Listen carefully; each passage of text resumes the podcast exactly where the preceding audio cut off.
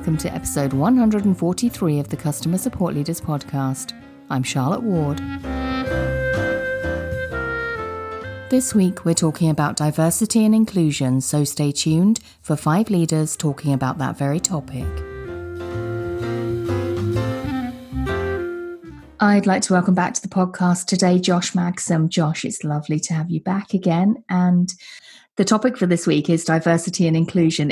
I know you have a lot of experience hiring globally, and I'd be um, fascinated to hear your thoughts around maintaining a diverse workforce.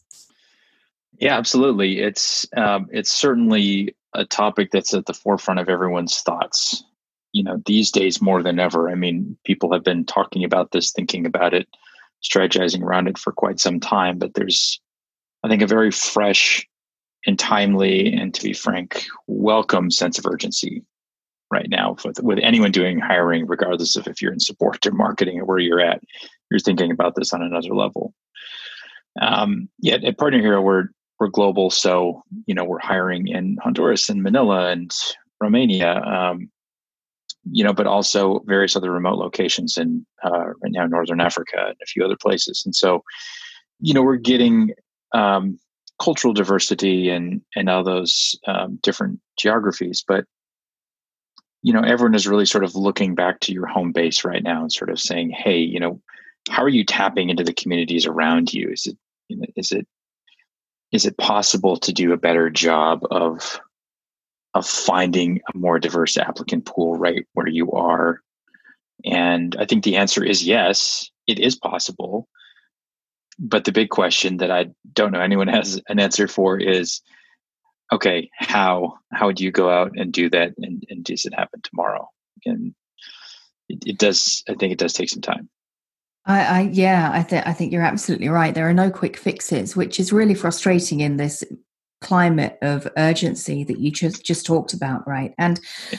and and also, I think um, a couple of things there. One is that remote as a working paradigm does naturally, of course, give you a greater diversity in your potential hiring pool just by virtue of different socio socioeconomic circumstances, different geographies, different skill sets, all of the all of the differences that hiring remote can, all of the opportunities that hiring remote can give you in terms of what you're looking for and the kind of people you're looking to hire in terms of skills or, or character or, or whatever else. Um, so there's right. that. But I think I think you, you do make an interesting point. Actually, even even now when we're all effectively remote, even when the world is still pretty closed, um, there is a tendency for companies to want to keep things, I think, relatively local to them as well. I mean, I think even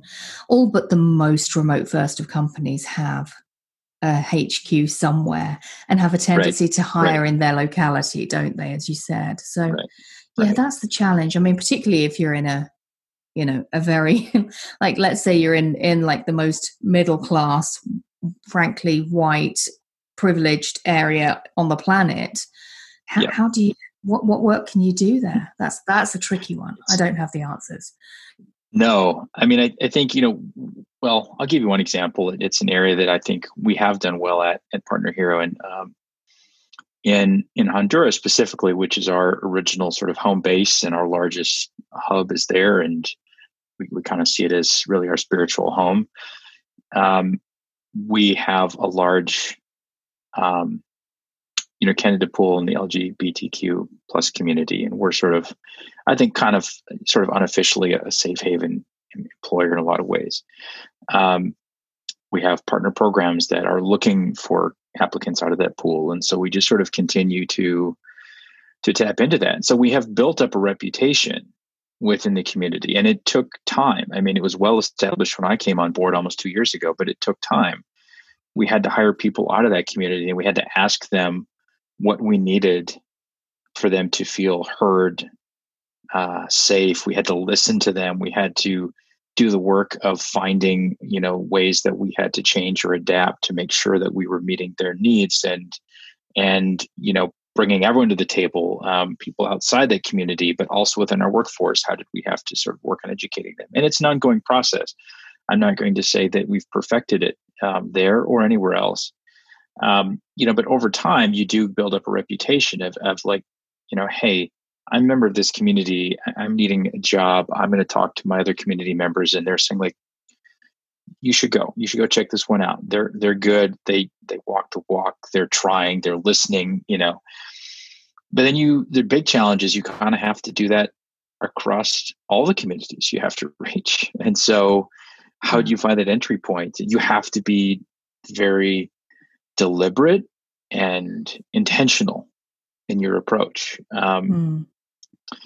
And you have to do a lot of asking and a lot of listening. And I think the big challenge that, that companies are facing now is um, how do you ask in a way that that helps the company do better work rather than assume that the communities themselves have to do the work, you know, and sort of saying like, tell us how we can hire more people in your community instead of saying like, here's what we're doing.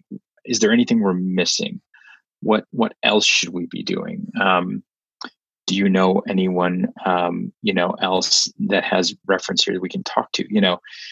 So in a way, sort of just continuously showing like we're open, and then we're even more open, and then we're even more open again to finding out what we're not doing right. And, mm. and, um, and as you said, and as you said, iterating that for every single kind of uh, facet of diversity that you possibly can, right? Yeah. Um, yeah. And I, I love yeah. what you said there, that it's about building that reputation as well, because it's more than it's more than a facade that you paint on. It's more than a right. few social media posts, isn't it? It's yeah. It's it's really a, it's about walking the walk, but it's about building the reputation that goes with walking the walk. It's about Come, kind of comes down to trust, right, in each yeah. of those communities. Yeah. A, a lot about trust. And, you know, I mean, we're we're always expanding, and we're looking at other markets. And right now in the United States, we're looking at a couple different, you know, labor markets to expand some of our sort of remote hub kind of configurations. And, um, you know, we've got extensive data on, you know, cost of living and, you know, different diversity metrics and all those sorts of things. And those are great. And even, even let's just say at, at surface level, those are, um, you know, highly accurate, and you can sort of identify a geographical area based on those metrics and think you've got a great diverse candidate pool. Well, guess what? If you just start planting your, um, you know, your job postings in the same channels, you're probably still not going to reach those communities. Right, you're you're you're still going to get the same demographic of applicant in that geography as you've got in the other geographies. So you have to go into that place and start talking to people on the ground to say, "Hey, I want to reach all these communities. How how do I do that? Where should I go?" And again, you know, be very intentional and committed in saying, um, you know, a lot of conversations, rightfully so, right now are saying like, "How do we reach more African American applicants?" If you're a U S based company.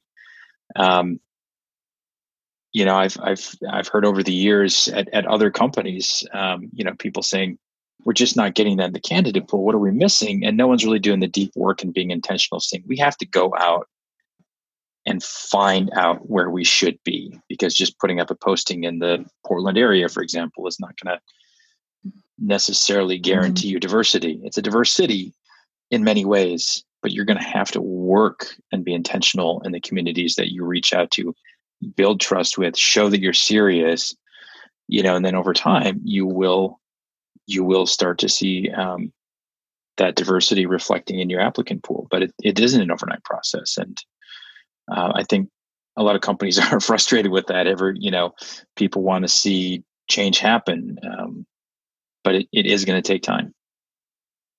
Yeah, absolutely. Time, trust, and and reputation, I think, uh, and and being intentional. I, I think I'm, th- those are four words. I thought I had three. It's, it turns out it's four. Um, four key points about uh, about increasing absolutely. increasing diversity and and and getting some great great candidates out of that whole experience wherever wherever and uh, uh, whatever they they whatever the community is they come from. Right. I think that that's the answer. I, well, that's the aim. Right. So, yeah. Okay. So those are the four things. What was it again? Time, reputation, trust, intentionality. That's it for today. Go to customer support leaders dot com forward slash one forty-three for the show notes, and I'll see you next time.